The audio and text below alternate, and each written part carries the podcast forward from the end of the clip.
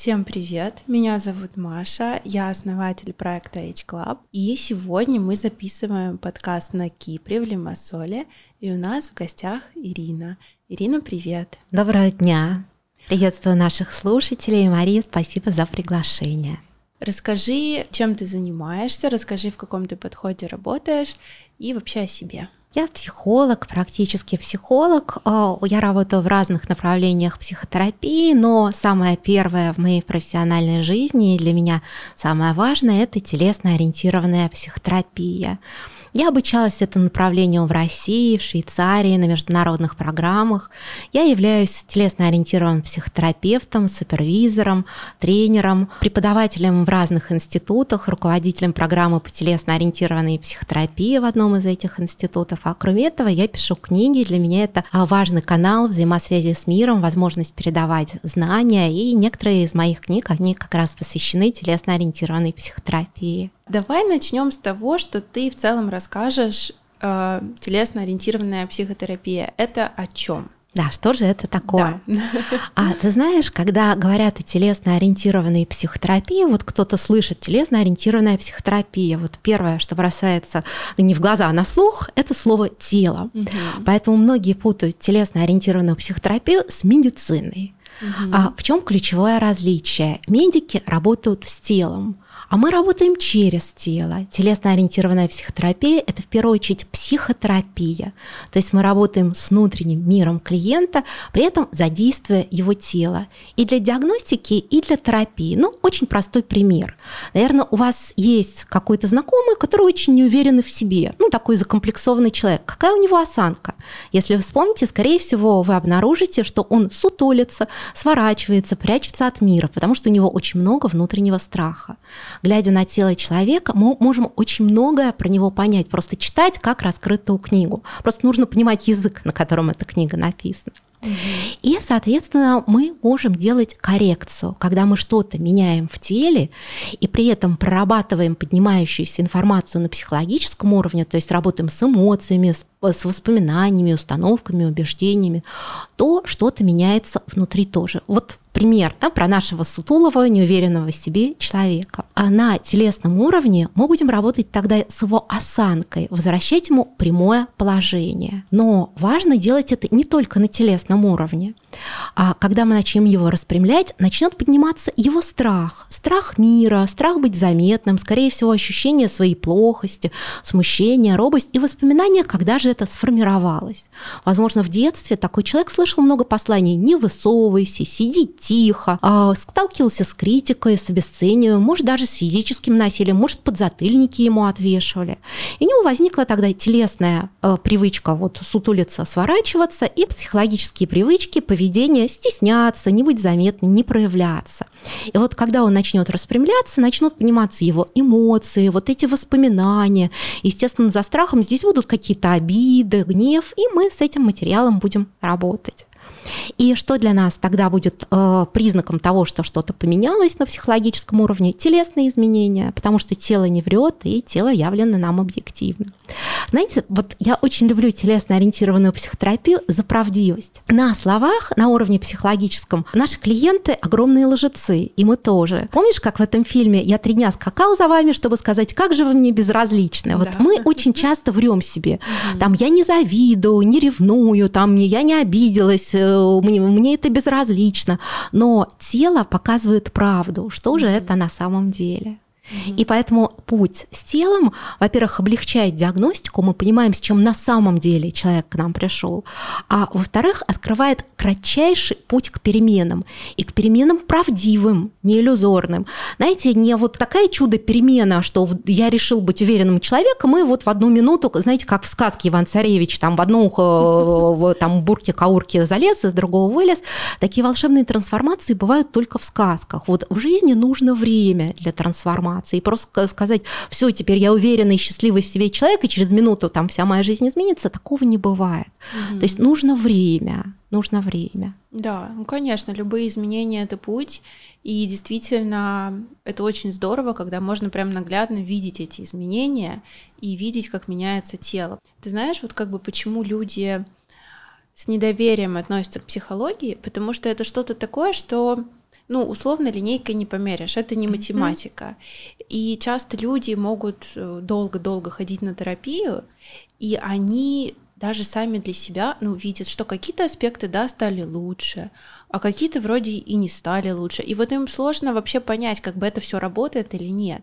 И часто люди, у которых, знаешь, такие прямо которые все рационализируют, все понимают через ум. И им кажется то, что психология это ну непонятно что, потому что ну а что происходит? Вот просто с тобой говорят и что-то происходит, непонятно для них это. Вот, а телесно ориентированное все-таки в этом плане действительно тело все показывает. Да, тело явлено нам объективно, действительно можно потрогать, диагностировать что-то, ощутить. Угу. Да.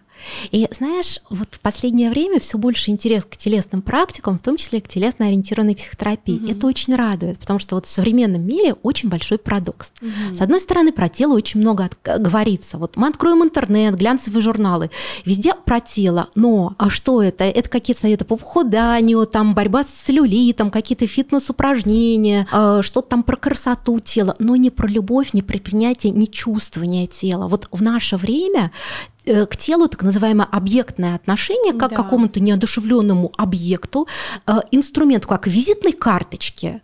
Вот тело – моя визитная карточка, поэтому оно должно выглядеть э, вот так-то, ощущать себя вот таким-то образом, а если это не так, то я себя не люблю и не принимаю. Вот Катастрофически людям не хватает чувствования своего тела, принятия своего тела, уважения к нему, любви к себе. И вот телесно-ориентированная психотерапия – это не просто какие-то упражнения, как там в фитнес-центре, например. Это в корне своем перестраивание взаимоотношений со своим телом, а значит и с собой. Угу. Это любовь к себе, принятие к себе. Вот как в Священном Писании «возлюби ближнего своего, как самого себя». Пока человек себя не любит, не принимает, как он может любить и принимать кого-то?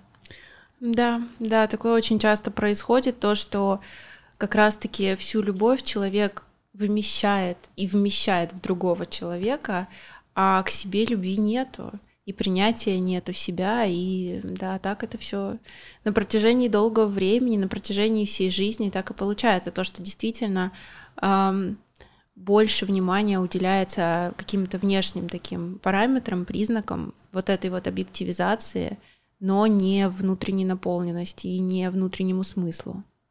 Да, и парадоксально, что человек, когда уделяет большое внимание телу, действительно может это делать а, путем негативным, а не путем любви. Э, знаешь, вот, например, э, как родитель, который может уделять очень много времени ребенку, но его критиковать, обесценивать, говоря, а вот дочь моей подруги, да, mm-hmm. та самая дочь моей маминой подруги, mm-hmm. с которой постоянно сравнивают. И э, людям очень не хватает любви и принятия во взаимоотношениях, да, а взаимоотношения с другими начинаются с отношений с собой. Угу. А что есть мы, как не наше тело, да, это базис. Это базис для всего остального. И пока человек не чувствует, не, не любит, не принимает свое тело, то очень трудно а, в целом любить, ценить и принимать себя. Да, да, это правда так. И, конечно, ты знаешь, меня на самом деле довольно всегда удивляло, почему такая классическая психотерапия, психоанализ, они же не так много э, внимания уделяют телу. То есть, скорее для них вот как бы есть разум, это вообще в КПТ разум очень много, э, много ему внимания уделяется. И это довольно странно, потому что, в общем-то, для меня лично связь разума и тела, она очевидна. Да, эмоции еще добавим, да, да разум, да. эмоции, тело. Да. да, это же все как бы целостная система. И как можно работать с одними только аспектами этой системы, не затрагивая другие? Да, знаешь, у нас есть такая метафора в телесно-ориентированной психотерапии, вот что наш внутренний мир, можно сказать, это как трехэтажное здание, как э, нижний этаж, вот базовые наши тело, потом второй этаж — это эмоции, и верхний, третий этаж — это наш разум, голова. Mm-hmm. То есть в идеале, если мы живем в трехэтажном доме, в своем личном, частном, нам так повезло, мы свободно перемещаемся между всеми этажами. Mm-hmm. Нам комфортно, приятно во всех комнатах. Но что происходит по факту?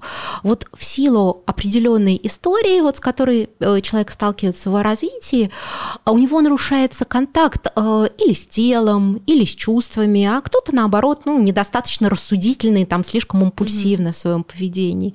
И тогда получается, что в нашем внутреннем здании как будто а, возникают изолированные этажи. Mm-hmm. То есть кто-то, например, очень комфортно себя ощущает на этаже разума, постоянно думает, о чем-то рассуждает, немножко в контакте со своим телом, с телесными ощущениями, но очень плохо контактирует со своими чувствами. И тогда нарушается общая целостность. Mm-hmm. Вот э, телесно ориентированная психотерапия как раз помогает эту целостность восстановить, чтобы мы были в контакте с собой на всех уровнях. Mm-hmm. Ирина, расскажи, э, пожалуйста, еще про Хакоми метод. Это такой очень интересный метод, в котором Ирина тоже работает. И я на самом деле не так часто вообще слышу что-либо про этот метод. Он такой нишевый, можно так сказать. Ну, он просто относительно недавно э, пришел mm-hmm. в нашу страну. А вообще Хайкоми метод начал развиваться в 70-е э, годы в Штатах. Э, его основатель Рон Курц. Mm-hmm. Хакоми метод, такое интересное название Хакоми, это из языка племени Хопи. Это можно перевести «кто ты в этом множестве миров». Mm-hmm. То есть что это? Это метод, ориентированный на самоисследование, на самопознание. Хакуми метод объединяет в себе телесно-ориентированную психотерапию и философию буддизма. Что именно из философии буддизма? Но в первую очередь а, мы говорим про а, любящее, так называемое любящее присутствие. Это состояние принятия другого человека таким, какой он есть. Угу. Хакоми-терапевт работает в определенном состоянии. Мы говорим о том, что если специалист входит в состояние любящего присутствия, оно само по себе является целительным. Не нужны специальные техники какие-то. Да, да они есть в Хакоме, какие-то определенные упражнения, какие-то приемы, но вот та база, фундамент, на котором строится терапия, это любящее присутствие, потому что, наверное, самый главный а, базовый дефицит вот в жизни каждого человека в детстве – это дефицит любви. И когда мы встречаем человека, который принимает нас безусловно и видит, какие мы есть на самом деле, это целительно, потому что это создает безопасность, это восполняет детские дефициты, и это учит нас самих принимать себя. Помнишь, такой фильм был у Люка Бессона «Ангел А»? Да, да. Там, вот напомним нашим слушателям, был эпизод. А, там главный герой, ну такой потеряшка, запутавшийся в жизни человека, и ему посылают персонального ангела, ангела А, женщину. Но символически это как встреча человека с его душой, mm-hmm. анимой, да, поэтому образ женщины. И этот герой э, не любит и не принимает себя. И там есть эпизод, когда ангел А, она подводит его к зеркалу и принимает ему уголки губ, чтобы он мог сам себе улыбнуться, мог сам себя любить. Вот. И у этого героя в корне перестраиваются взаимоотношения с миром, он обретает свою любовь, а с кем, не будем говорить, слушателям, да, может быть, кто-то фильм не смотрел и хочет сюрприз в конце фильма фильма. А как ты думаешь, почему э, в мире сейчас такая ситуация, то, что у людей действительно нет любви к себе, нет любви к окружающим людям, к миру. И вообще это как бы такая... Ну, меня это всегда расстраивает. То есть, знаешь, я очень в маленьком количестве людей действительно чувствую эту любовь. И часто даже какие-то люди, которые занимаются психологией, все равно у них все настолько идет от ума, настолько идет все вот от какой-то такой правильности, от каких-то догм внутренних. И нет вот как раз этого принятия. Да, ты сейчас говоришь про очень важный момент. А, вот говорят, что у каждого времени свое лицо, вот mm-hmm. как у каждого человека свой характер, психологический портрет, тоже можно сказать про каждое время. Да?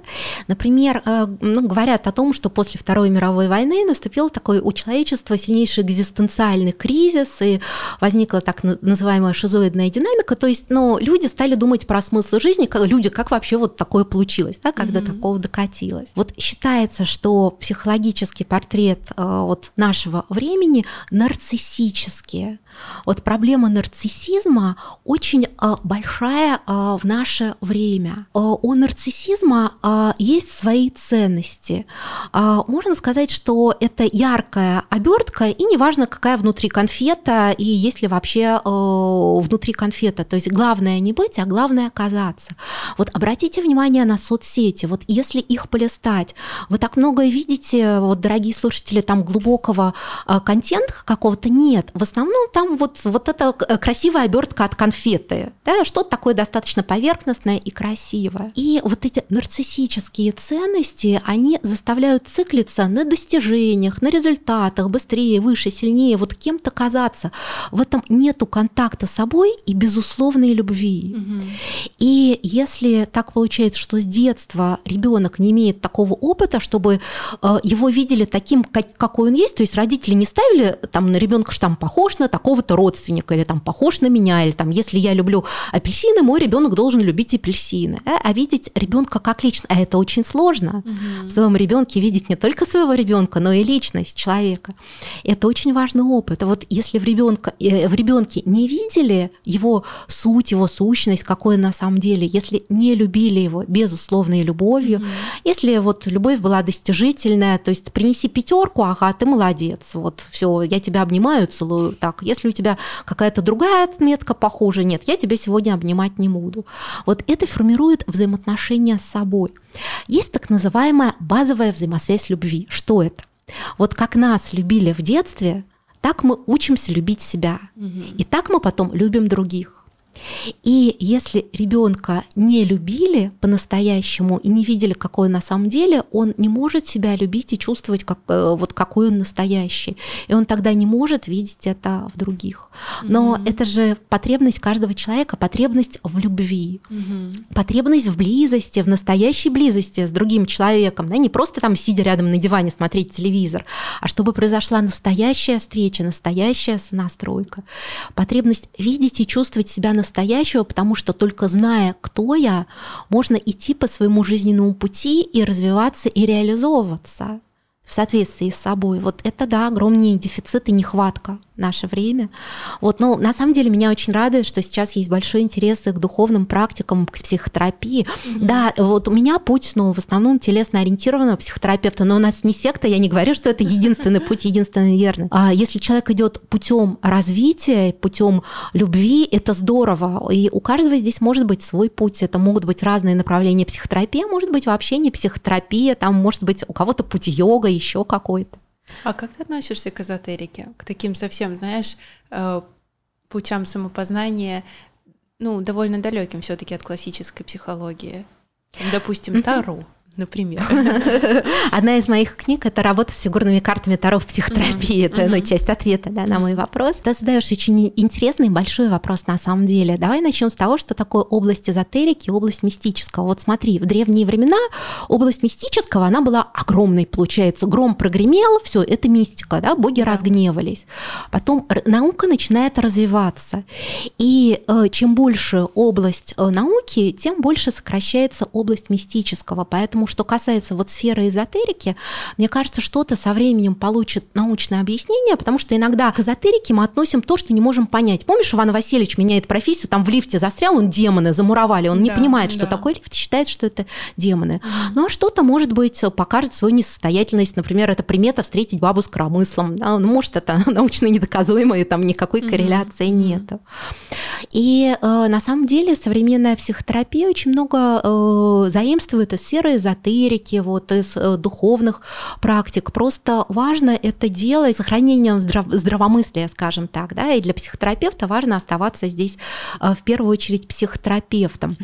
Если говорить про работу с картами Таро, знаешь, как карты Таро пришли в психотерапию? Кто вообще их привел? Карл Густав Юнг. Да, я знаю, да, что да. это как раз Юнг, да. Да, это потрясающе. Он очень смелым человеком был. Он же принес работу психолога и карты Таро, и работу с мандалами, да, ну, невероятная личность. Угу. А, но он подводил под это научную основу. Угу. Он говорил о том, что карты это Таро... Архетипы, да, да, да символика. То есть угу. это, но он создал какой-то базис угу. объяснения для угу. этого. Поэтому, мне кажется, да, мы можем что-то заимствовать просто с базисом да. определенным. Но ты знаешь, я сейчас вижу такую тенденцию, то, что очень много людей вот прямо уходит в эзотерику, и эм, в то время, когда им лучше пойти к психологу и решать какие-то такие большие конфликты личностные или травмы, они просто это заменяют эзотерикой. То есть я вообще очень э, с большим пониманием отношусь к любой эзотерике, но когда она, знаешь, в таком, я бы сказала, адекватном формате, mm-hmm. и вообще вот мое личное мнение, то, что э, именно классическая психология — это база. То есть, когда ты идешь в эзотерику, и у тебя огромное количество каких-то внутренних конфликтов, сомнений, неуверенности, страхов, можно в этом потеряться и не решить свои проблемы. Вот. Да, согласна, такие истории бывают, бывают mm-hmm. такие потеряшки. Наверное, здесь главный вопрос мотивации. Если mm-hmm. человек идет в сферу эзотерики, возникает вопрос для чего-то или из-за чего-то. Вот да, если для да. чего-то, для духовного развития, это прекрасно, но тогда у него э, будет хороший базис, mm-hmm. то есть у него будет хорошее устойчивое состояние, хороший контакт да, с собой, да. с реальностью. А бывает так, что человек приходит в какие-то духовные практики из-за, он убегает от реальности, и тогда это не духовность, это тогда псевдодуховность. Да, и э, это укрепляет только иллюзия о себе, э, и тогда это ловушка. То есть такой человек может думать, я такой добрая, всех так люблю, так идите отсюда, вы плохие, вы мне мешаете, ведь я такой добрая, так всех люблю. Угу, угу. Да, в общем, эзотерика нужно с осторожностью, чтобы себе не навредить и не уйти в это. Вот. Ну а если это такая адекватная эзотерика и духовность, это, конечно, я считаю то, что, в принципе, и духовность, и психология, и эзотерика — это все, что помогает нам договориться с самим собой и найти какой-то внутренний баланс и гармонию. И в этом плане все способы хороши, если это действительно в адекватном формате происходит. Согласна. А, расскажи, пожалуйста, какие запросы наиболее эффективно решаются через телесно-ориентированную терапию? К телесно-ориентированному психотерапевту на самом деле могут приходить с любыми запросами. То есть с любым запросом можно работать через тело. Поэтому mm-hmm. даже нельзя сказать, вот э, с каким запросом эффективнее или менее эффективно mm-hmm. работать через тело. Вот эффективность психотерапии вообще в первую очередь определяется готовностью клиента. Mm-hmm. Вот хочет клиент вообще меняться или не хочет. Но, наверное, можно сказать, кто чаще приходит именно к телесно-ориентированному mm-hmm. психотерапевту, потому что все равно слышат слово тело и на него реагируют. А приходит э, нередко, когда есть какие-то телесные симптомы или человек вот как-то хочет перестроить взаимоотношения с своим телом, вот, ну, больше его понимать, mm-hmm. чувствовать, принимать. Угу. Ну, также кто-то понимает, что и регулировать свое эмоциональное состояние а, очень хорошо и эффективно можно через тело. Ну, многие слышали, например, про дыхательные практики. Угу. Ну, у нас такой широкий инструментарий регуляции своего состояния. Это не только дыхательные практики, это и там статичные позы, там двигательные упражнения, телесное осознавание, когда человек просто приходит больше в контакт со своим телом, угу. со своими ресурсами, и может как-то интуитивно начать себя успокаивать. Вот. Так что инструментарий большой. А, расскажи, как в целом происходит э, терапия, когда ты приходишь с запросом, ну, допустим, давай так скажем, депрессия. Mm-hmm. Вот приходит к тебе человек с депрессией. А, как может проходить терапия? И еще важный вопрос, сколько по времени может занимать телесно-ориентированная терапия? Ну, обычно встреча с телесно-ориентированным психотерапевтом длится час или полтора mm-hmm. часа, что касается количества встреч. Иногда бывает договоренность с клиентом о разовой встрече, но здесь важно, а, какие ожидания у клиента, то есть mm-hmm. чтобы он не ждал чудес, это просто может быть как какое-то знакомство, да, какая-то там встреча с собой, с своим телом, и чтобы ну, человек, может быть, больше понял, что он хочет в дальнейшем дальнейшем. Вот у нас есть краткосрочная терапия, это от 4 до 10 встреч. А бывает долгосрочная терапия. Угу. Вот это, конечно, все зависит от запроса клиента. Угу. Это, знаете, как вопрос, вот сколько раз мне нужно сходить в спортзал, чтобы привести свою фигуру в порядок. Угу. Ну, все зависит, конечно, да. от изначального состояния. Может, вы вообще там на конкурс «Мир Вселенная», «Мистер Вселенная», куда решили отправиться. А схема следующая. Итак, клиент пришел в наш кабинет. А номер раз Первый этап – это этап знакомства. На этапе знакомства выявляется запрос, а, составляется контракт. Контракт – это не юридический документ, а это договоренность, как будет проходить наша работа. Да, есть ну, определенные правила там, психологической работы. И проводится так называемое диагностическое интервью, когда мы расспрашиваем клиента об его истории. А, нередко, но вот считается, что телесно-ориентированный психотерапевт должен сходу как-то прикасаться, трогать, там, а, делать какие-то техники. Нет, здесь как э, у врача. То есть, когда пациент пришел в кабинет врача, прежде чем ему назначили какую-то там таблетку, какие-то еще лекарства, обязательно что? Исследование должно mm-hmm. проводиться, да, обследование, там анамнез больного собирается. То же самое у нас первый этап – это беседа когда мы просто выявляем, да, ну, исследуем как бы э, историю клиента, как бы, как мы говорим, ландшафт своего внутреннего мира, угу. да, что там. Потом начинается вторая часть терапии, это так называемая ядерная часть, да, когда идет подбор техник, оптимальных для данного конкретного а, запроса, для данного конкретного клиента. Ну и третья часть, завершающая, уже когда подводятся итоги. Это важный вопрос, затронула в начале, да, что же такой результат вообще терапии, да, вот да. когда она должна заканчиваться. Безусловно, терапия должна иметь результат. Угу. И э, очень важный критерий, дает ли э, терапия результат, это решает является ли запрос, угу. с которым клиент пришел. Да? То есть терапия обязательно по запросу должна быть. А, теперь, возвращаясь вообще к теме депрессии, а, здесь нужно расспросить, что именно клиент называет депрессией. То есть есть клиническая депрессия, которая угу. может быть вообще эндогенная, и там нужна медикаментозная а, помощь, да, лечение. И, например, телесно-ориентированный психотерапевт может вести своих клиентов вместе с психиатром. Угу. Да? А, а может быть э, состояние, то, что так э, на бытовом уровне на сленге депрои называется, ну, когда хандра, уныние. И это очень интересное состояние такое. Понятно, что каждый случай индивидуален, надо разбирать, да, дьявол кроется в деталях. Но нередко депрессион, что это? Это подавление. То есть, когда человек подавляет свои эмоции, свои желания, не живет своей жизнью. Вот у него тогда возникает такое состояние как бы ну, потери интереса ко всему, к обесточенности. Можно сказать, что его тело намекает ему, ты неправильно идешь по своему жизненному пути, не своей жизнью живешь. А, или, может быть, ты вообще не идешь по своему жизненному пути, а застрял. Угу. И тогда очень важно исследовать, а что же на душе, что же происходит привести человека в контакт э, с, с собой, угу. что ты на самом деле чувствуешь, что ты хочешь в своей жизни, куда ты идешь, кто ты и куда ты идешь. А какой может быть эм, конечный результат телесно-ориентированной терапии? То есть к чему э, нужно стремиться? Только к тому, чтобы изначальный запрос решился, или вот как с точки зрения э, телесно-ориентированного терапевта выглядит, знаешь, такой идеальный, идеальный человек, если можно так сказать? Но на самом деле а, понятно, что идеальный человек ну как шутка, да, да. такого быть не может. И а, за одним решенным запросом могут быть другие запросы, не обязательно сейчас, ну а в течение жизни, mm-hmm. например, mm-hmm. что-то мы в жизни какой-то квест, как в компьютерной игре отработали, на следующем уровне может быть следующий квест. Вот если говорить про итог да, встречи с телесно-ориентированным психотерапевтом, вы понимаете, что на этом витке спирали вам достаточно. То есть первое, ваш запрос решен в достаточной степени, а второе, а вот в результате прохождения телесно-ориентированной психотерапии перестраиваются взаимоотношения со своим телом, угу. то есть больше чувствования своего тела, больше принятия своего тела.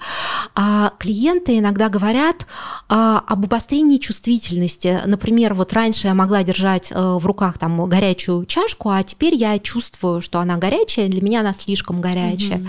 А клиенты, например, лучше начинают начинают ощущать, удобная ли обувь, комфортная ли одежда, а, там, удобная ли какая-то поза, и просто больше начинают заботиться о своем теле, меняются, например, вкусовые привычки. Угу. То есть если клиент а, раньше что-то заказывал просто потому, что это было привычкой или это вот принято, то э, клиент больше чувствует, а, что он хочет съесть именно сейчас, угу. то есть больше контакт э, с потребностями своего тела. Угу. Поняла. А, знаешь, еще вот хотела спросить такой вопрос. Насколько я понимаю, а, когда в жизни у человека происходит какая-то ситуация, начинается какая-то телесная реакция на эту ситуацию или на эту эмоцию, и, в принципе, это совершенно бессознательная реакция. То есть, ну, условно, ты вряд ли сможешь проконтролировать, ну, если ты специально прям не обращаешь на это внимание, что вот сейчас произошло вот так-то, допустим, я поговорил с определенным человеком, и сейчас у меня в теле такая-то реакция. А, да, у нас нервная система устроена а, многоуровнево, то есть есть определенная иерархия, ну есть базовые структуры, угу. которые отвечают в том числе за наши вот эти а, первые эмоциональные и телесные реакции. Угу. А есть кора больших полушарий. А, с точки зрения эволюции это новейшее образование, угу. с точки зрения эволюции она появилась вчера, поэтому она наверху, она считает, что она такая главная, но на самом деле корой больших полушарий мы очень многое в себе в своих телесных реакциях контролируем контролировать не можем. Ну, например, если у нас запустилась уже рвота или чихание, мы это уже не можем остановить. А, то же самое, есть наши реакции, которые не зависят от понимания. А помнишь анекдот, э, ложечки мы нашли, но осадочек-то остался, да? Бывает да, так, да, что да. мы головой понимаем, например, да. да, и вот с такими темами приходят как раз и к телесно-ориентированным психотерапевтам, например, а, вот э, часть моей работы – это работа с сексуальным абьюзом, с жертвами сексуального абьюза, то есть женщина после изнасилования, она может прекрасно прекрасно понимать, э, что она боится мужчин, и ей сложно строить mm-hmm. новые отношения. Mm-hmm. Она не доверяет. Ну, головой, да, она хочет любви, хочет новых отношений, но когда у нее начинается сближение с мужчиной, тело замирает, тело пугается, и в своем поведении она начинает посылать мужчинам реакции нет. И действительно, корой больших полушарий это сознательно не проконтролируешь. Mm-hmm. Здесь нужна помощь как раз вот э, при работе с телом, при работе с эмоциями. Mm-hmm. Um, а что лучше, вот, допустим, когда ты уже прошел терапию, а, лучше пытаться отслеживать вот эти вот реакции, или ты все равно их никак не отследишь. Либо, второй вариант, а потом делать уже какие-то техники саморегуляции и возвращать себя в состояние баланса и гармонии. Отслеживать свои реакции, быть в контакте с собой – это прекрасная привычка. Вот, и а, здесь мы только поддерживаем наших клиентов, чтобы они постоянно вот были с собой в контакте mm-hmm. на эмоциональном, на телесном уровне. И ну, схема здесь следующая, то есть отследили, что происходит, и чувствуем, нужно что-то сделать для саморегуляции или нет. Вот наш механизм саморегуляции, это помнишь, как детская игрушка, не валяшка или Ванька-встанька, да, ее опрокидываешь, угу. она встает. И когда мы отследили наши реакции, то ну, важно почувствовать, все окей, я с этим справляюсь, или мне нужна какая-то дополнительная помощь. Угу. Вот. И если нужна дополнительная помощь, есть такой широкий спектр техник для саморегуляции, которые можно делать, чтобы выравниваться. Угу. какой момент здесь еще важный и чем здесь может помочь психотерапия, в частности, телесно-ориентированная психотерапия? Вот тело отображает наши эмоциональные реакции. Например, мы испугались чего-то, и угу. тело сразу же на это реагирует. А психотерапия а, помогает перестраивать наше восприятие угу. реальности. То есть вот наши телесные эмоциональные реакции а, это Э, зеркало того, что происходит в реальности, но иногда зеркало кривое. Угу. То есть, например, а, ваш любимый человек два часа не отвечает на ваши сообщения, и тогда в теле может быть сжатие, может быть реакция страха. Почему? А, потому что поднимается какой-то детский материал, а меня не любят, я там не нужна, там меня бросили. А головой можно себя успокаивать угу. и говорить, ну, наверное, у него там разрядился телефон или он занят, но все равно вот этот маленький ребенок внутри может зажиматься и бояться, эти mm-hmm. реакции будут. Mm-hmm. Что тогда нужно сделать? Нужно позаботиться об этом ребенке, то есть поработать с этими воспоминаниями детства. И тогда вот эти реакции на какие-то события реальности, они могут быть другими. То есть это э, зеркало, которое э, как кривое зеркало, да, зеркалит вот какие-то события вовне, может стать э, зеркалом явным. Mm-hmm. То есть не то, что два часа любимый человек не отвечает на мои сообщения, там не любит, не нужна, уже бросили, там уже там себя накручиваю, что 10 раз расстались, да, вот, а будет спокойное такое восприятие, да, факт два часа не отвечает на сообщение, почему пока неизвестно, да, и я могу справляться с этой неизвестностью. А, но мне кажется, это уже про принятие разных жизненных ситуаций и ощущение в себе достаточного количества силы, чтобы справиться с любым. Да, такая устойчивость да. к разным ситуациям, с которыми мы можем встречаться. Угу. Жизнь непредсказуема, в общем-то, да, да все что угодно может происходить. На внешние события мы ну, не так часто можем влиять, но мы можем быть э, устойчивыми к тому, что происходит, ну, то, что называется толерантностью к стрессу. Угу, да? угу. И в телесно-ориентированной психотерапии у нас есть два таких понятия – заземление и центрирование. Угу. И в своей работе мы мы, ну, можно сказать, как прокачиваем этот скилл у клиентов. Что такое заземление? Это психологическая устойчивость. А, это, знаете, вот как образ дуба мощного, который там корнями очень хорошо рос в землю, и поэтому он может выдержать там любую бурю. А, и а, вот наше состояние заземленности – это состояние такого устойчивого дуба, то есть готовности встретиться с разными бурями, с разными обстоятельствами, сохраняя устойчивость. Mm-hmm. А центрирование – это сохранение контакта с собой – Потому что в ситуации там стресса, волнения, каких-то событиях а, мы часто теряем контакт с собой. Угу. То есть, когда нам тревожно, так я не понимаю, что я хочу, что делать, как себя успокоить, и начинается тогда очень много суеты. Угу. А вот центрирование помогает сохранять контакт с собой в самых разных обстоятельствах. И правильные решения мы принимаем из правильного состояния. Угу. Иногда клиент а, к нам приходит за советом, вот скажите, какое решение принять, вот, а вот если в жизни будет такая ситуация, ситуация, сякая ситуация. Ну, как мы с вами можем прописать вообще всевозможные ситуации да. в жизни? Никак. Но мы можем помогать клиенту сохранить заземленность и центрирование в самых разных ситуациях. Угу. И тогда уже, исходя из этого, он будет принимать более оптимальные для себя решения. Угу. А расскажи, как можно как раз-таки э, прокачать эти вещи и все время оставаться в состоянии баланса и принятия.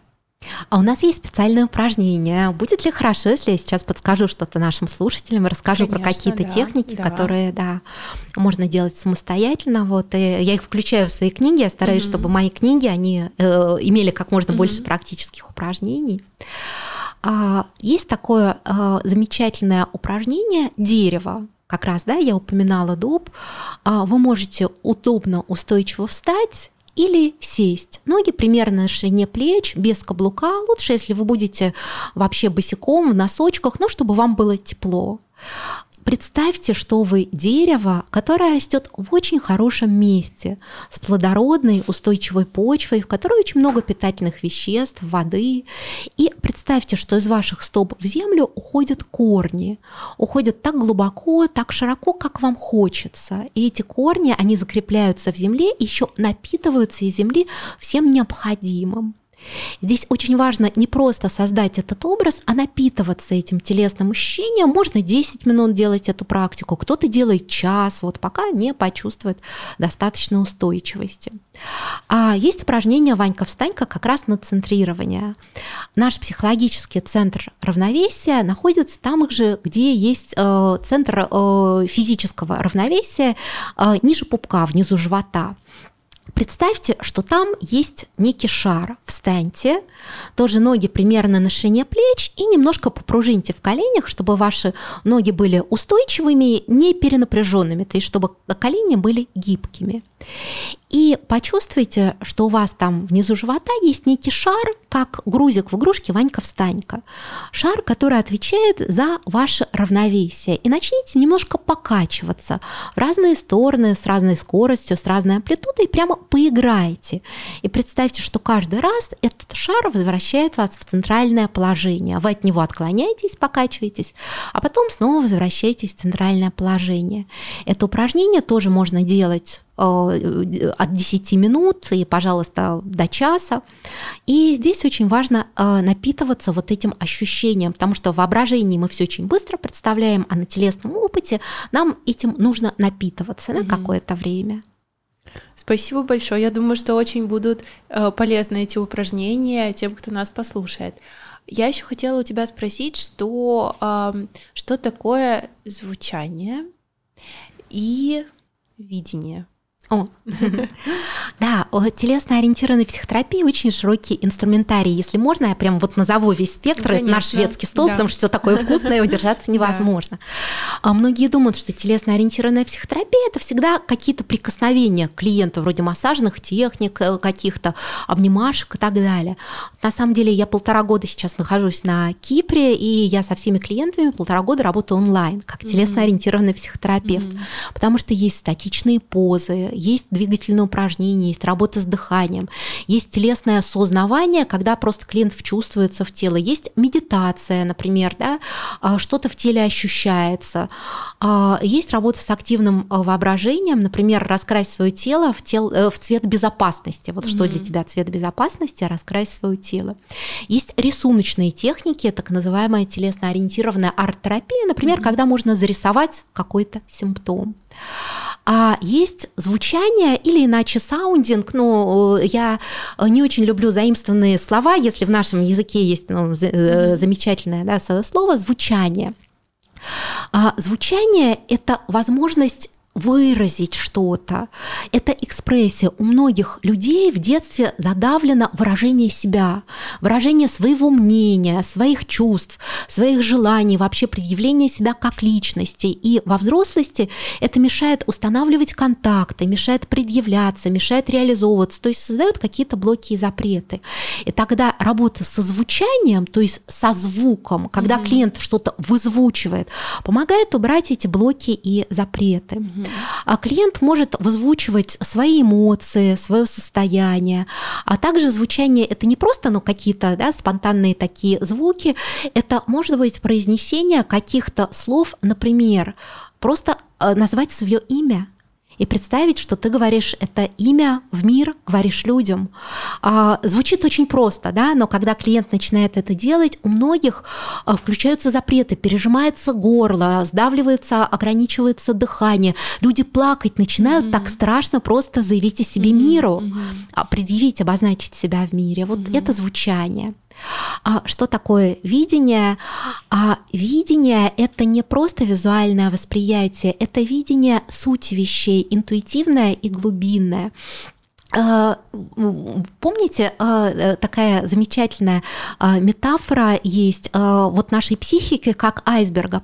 Помнишь, над водой торчит верхушка айсберга, да, да, да и да. под водой вот эта огромная угу. часть. Вот то же самое. Визуально мы смотрим там на нашего собеседника, на происходящие да. события и видим часть. А есть огромная подводная часть айсберга. Например, ты зашла в магазин и видишь, как капризничает ребенок, плачет, кричит, устраивает скандал и кричит: "Купи, купи, купи" купи. Но вот то, что ты видишь визуально, да, этого капризничающего ребенка, а видение, вот это понимание сути вещей, может помочь увидению страдающего ребенка, например, а, ребенка, которому кажется, что родители его не любят, уделяют mm-hmm. мало внимания, и поэтому он привлекает внимание таким mm-hmm. образом и пытается восполнить а, вот это свой детский дефицит mm-hmm. любви и нужности. А, вот видение это то, что, конечно, очень нужно психотерапевту, и нужно нам всем в повседневной жизни. Mm-hmm. Это то, что помогает нам, например, выстраивать отношения, ну, больше понимать, принимать там, чувствовать других людей, в чем-то терпение ними относиться, в чем-то с большей мудростью, с большим принятием. Um, а вот знаешь, у меня такой вопрос про видение появился.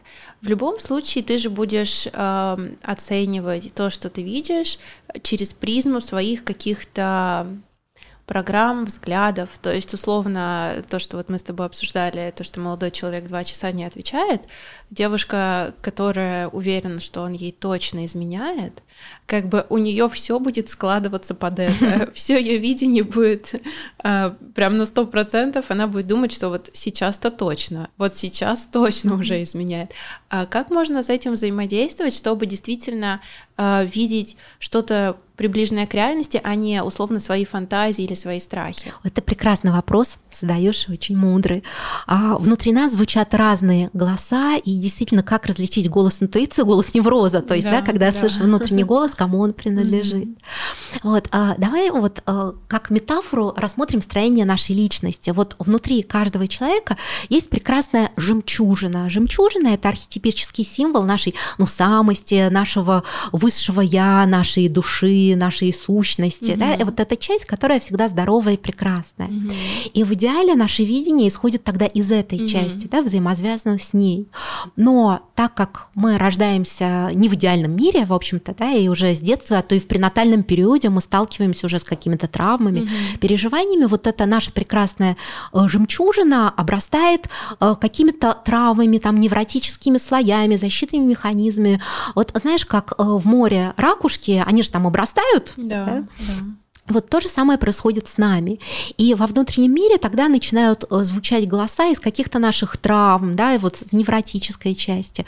Тогда возникает вопрос, как различить, угу. знать себя. Угу. Чем больше угу. мы знаем себя, тем больше у нас шансов различить как раз вот этот голос внутренней мудрости и голос невроза. Угу. Поэтому вот психотерапевт, например, обязательно, обязательно должен проходить личную терапию, обязательно должен проходить супервизию, то есть супервизию это когда обращаешься к своему коллеге за профессиональной помощью рассказываешь клиентские случаи. Угу, как угу. раз здесь очень важно понять, не попал ли ты во что-то свое.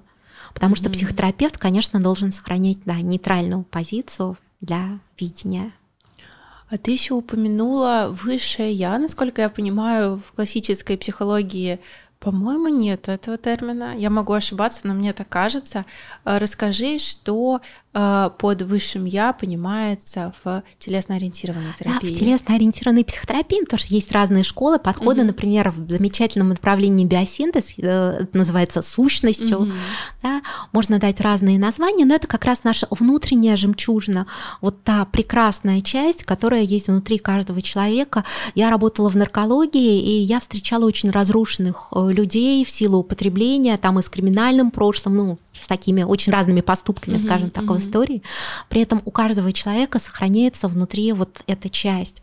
А, если говорить про пласт духовный, но ну, опять-таки, вот как ты сказала, в начале в психологии мы ничего не можем поверить линейкой, да? да. Вот, конечно, мы сейчас говорим, да, такими а, понятиями не явленными объективно, но тем не мы про них говорим, и mm-hmm. у человека есть пласт духовный, а, и вот и на духовном уровне тогда это наша вот эта ядерная часть, наша индивидуальность, как в мире нету похожих друг на друга жемчужин, mm-hmm. да, нет идентичных. Mm-hmm. Вот сколько сейчас, по-моему, 8 миллиардов, да, на планете, если я не ошибаюсь, но наверное, много, скажем наверное, так, много. много да. да. Вот, и никто не похож на другого. Угу. И сколько э, людей вообще было э, за века, за тысячелетия. И никто никого никогда не повторял. И даже если это монозикотные э, близнецы, вот генетически одинаковые, но мама близнецов все равно скажет, насколько они разные там по характеру. Да, да. То есть каждый человек индивидуален, вот рождается с этой прекрасной частью, и мы говорим о том, что да, у каждого человека есть свой жизненный путь, который предопределяется, да, вот этой угу. его сущностью, его этой духовной частью, есть свое предназначение. У древних греков было такое замечательное выражение, есть то, что только между человеком и его мойрой, то есть судьбой. Э, и в это не могут вмешиваться другие люди. Это очень глубокий такой духовный пласт. Э, только сам человек может ну, понимать и чувствовать вот свое предназначение, э, как ему плести узор своей судьбы.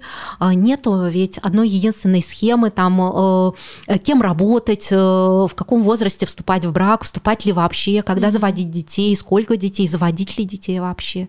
Вот это вопрос, на который очень важно, чтобы каждый человек сам себе отвечал. И вообще бойтесь психотерапевтов, которые дают советы, объясняют, как вам правильно жить, потому что это псевдопсихотерапевты. В психотерапии, конечно, такого быть не может. А, психотерапевт э, старается помочь человеку самому найти ответы на mm-hmm. какие-то вопросы, mm-hmm. в том числе духовные. Ну, ты знаешь, мне кажется, что на самом деле очень многие сейчас люди действительно они э, не имеют доступа к этому своему высшему я, не имеют контакта с этой внутренней частью, и поэтому им так сложно действительно, как ты знаешь, ориентироваться по жизни и понимать, э, куда идти.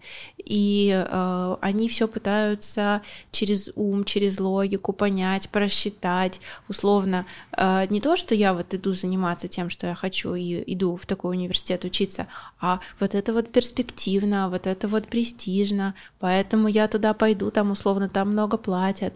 И все жизненные выборы определяются как раз такими какими-то логическими выводами, и с течением жизни, условно, этот узел все больше затягивается, и человек там может э, посередине своего жизненного пути обнаружить то, что вообще все вокруг, то, что создавалось годы, на самом деле не соответствует каким-то внутренним желаниям и ценностям, и как будто вообще ты живешь не свою жизнь.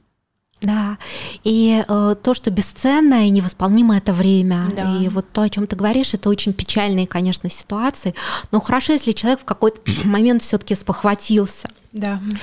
А, вот э, есть такой архетип «Витязь на распутье». Это так называемая, как мы говорим, рэперная точка жизни или точка очень важного жизненного выбора. Угу. И в этой точке человек обычно начинает как-то метаться, колебаться и нередко ищет ответы на уровне эго, то есть просто на сознательном уровне. Или, что даже хуже, спрашивает советов каких-то, да, а решите Ой, да. за меня, скажите, что правильно, да, решите за меня. Но самое правильное, единственное верное для человека, это вот в этой ключевой важной точке выбора прийти в контакт с собой. Угу. Вот с этой глубинной своей частью, потому что на глубинном уровне мы знаем ответ на этот вопрос. И здесь тело нам как раз подсказывает, потому что когда мы э, неправильно идем по своему жизненному пути, нас тело как бы туда не пускает. Я могу поделиться вот чем-то из своего опыта, например, угу. да, после института до того, как я пришла в психотерапию, у меня был опыт, когда я работала тренинг-менеджером, бизнес-тренером. Угу. Я закончила институт, мне были нужны деньги, все просто. Мне нужно было финансово вставать на ноги, переезжать от родителей, и э, мне повезло э, устроиться вот на хорошие финансовые условия. Я проработала там три месяца, я прошла испытательный срок, я получила предложение и отказалась. Угу. Я чувствовала, что это не мое. То есть я чувствовала очень много сопротивления как раз на уровне тела. То есть мое тело не хотело утром идти на работу. Я думала, почему? Может, потому что надо просыпаться, ехать на метро. Нет. Я просто понимала, что это не то, чем мне нужно заниматься в жизни. Не потому что плохая профессия бизнес. Mm-hmm. Есть прекрасные, замечательные бизнес-тренеры. И это их предназначение. Но у меня другое. Mm-hmm. И я очень рада, что вот я э, приняла это решение решение тогда и через три месяца. Ну, финансовая фактически ушла в неизвестность, потому что mm-hmm. свой путь психотерапевта я начинала с нуля, но на уровне, вот этом глубинном уровне, это было для меня правильное решение. Вот сейчас, ну, прошло почти 20 лет, и mm-hmm. я могу с уверенностью сказать, что это было правильное решение, mm-hmm. да. Mm-hmm. Но это самое важное, действительно э, найти в себе силы, пойти э, по тому пути, который тебе кажется правильным. Потому что часто люди прислушиваются к мнению значимых людей, к мнению общества. У них много страхов и сомнений, и действительно нету вот самого главного контакта с собой. Спасибо тебе большое еще раз за наш с тобой разговор. Мне было очень интересно. Спасибо большое за приглашение, за такую возможность делиться знаниями, делиться опытом, за приятную беседу, интересные вопросы. И хочу поблагодарить за внимание наших слушателей и пожелать всем любви.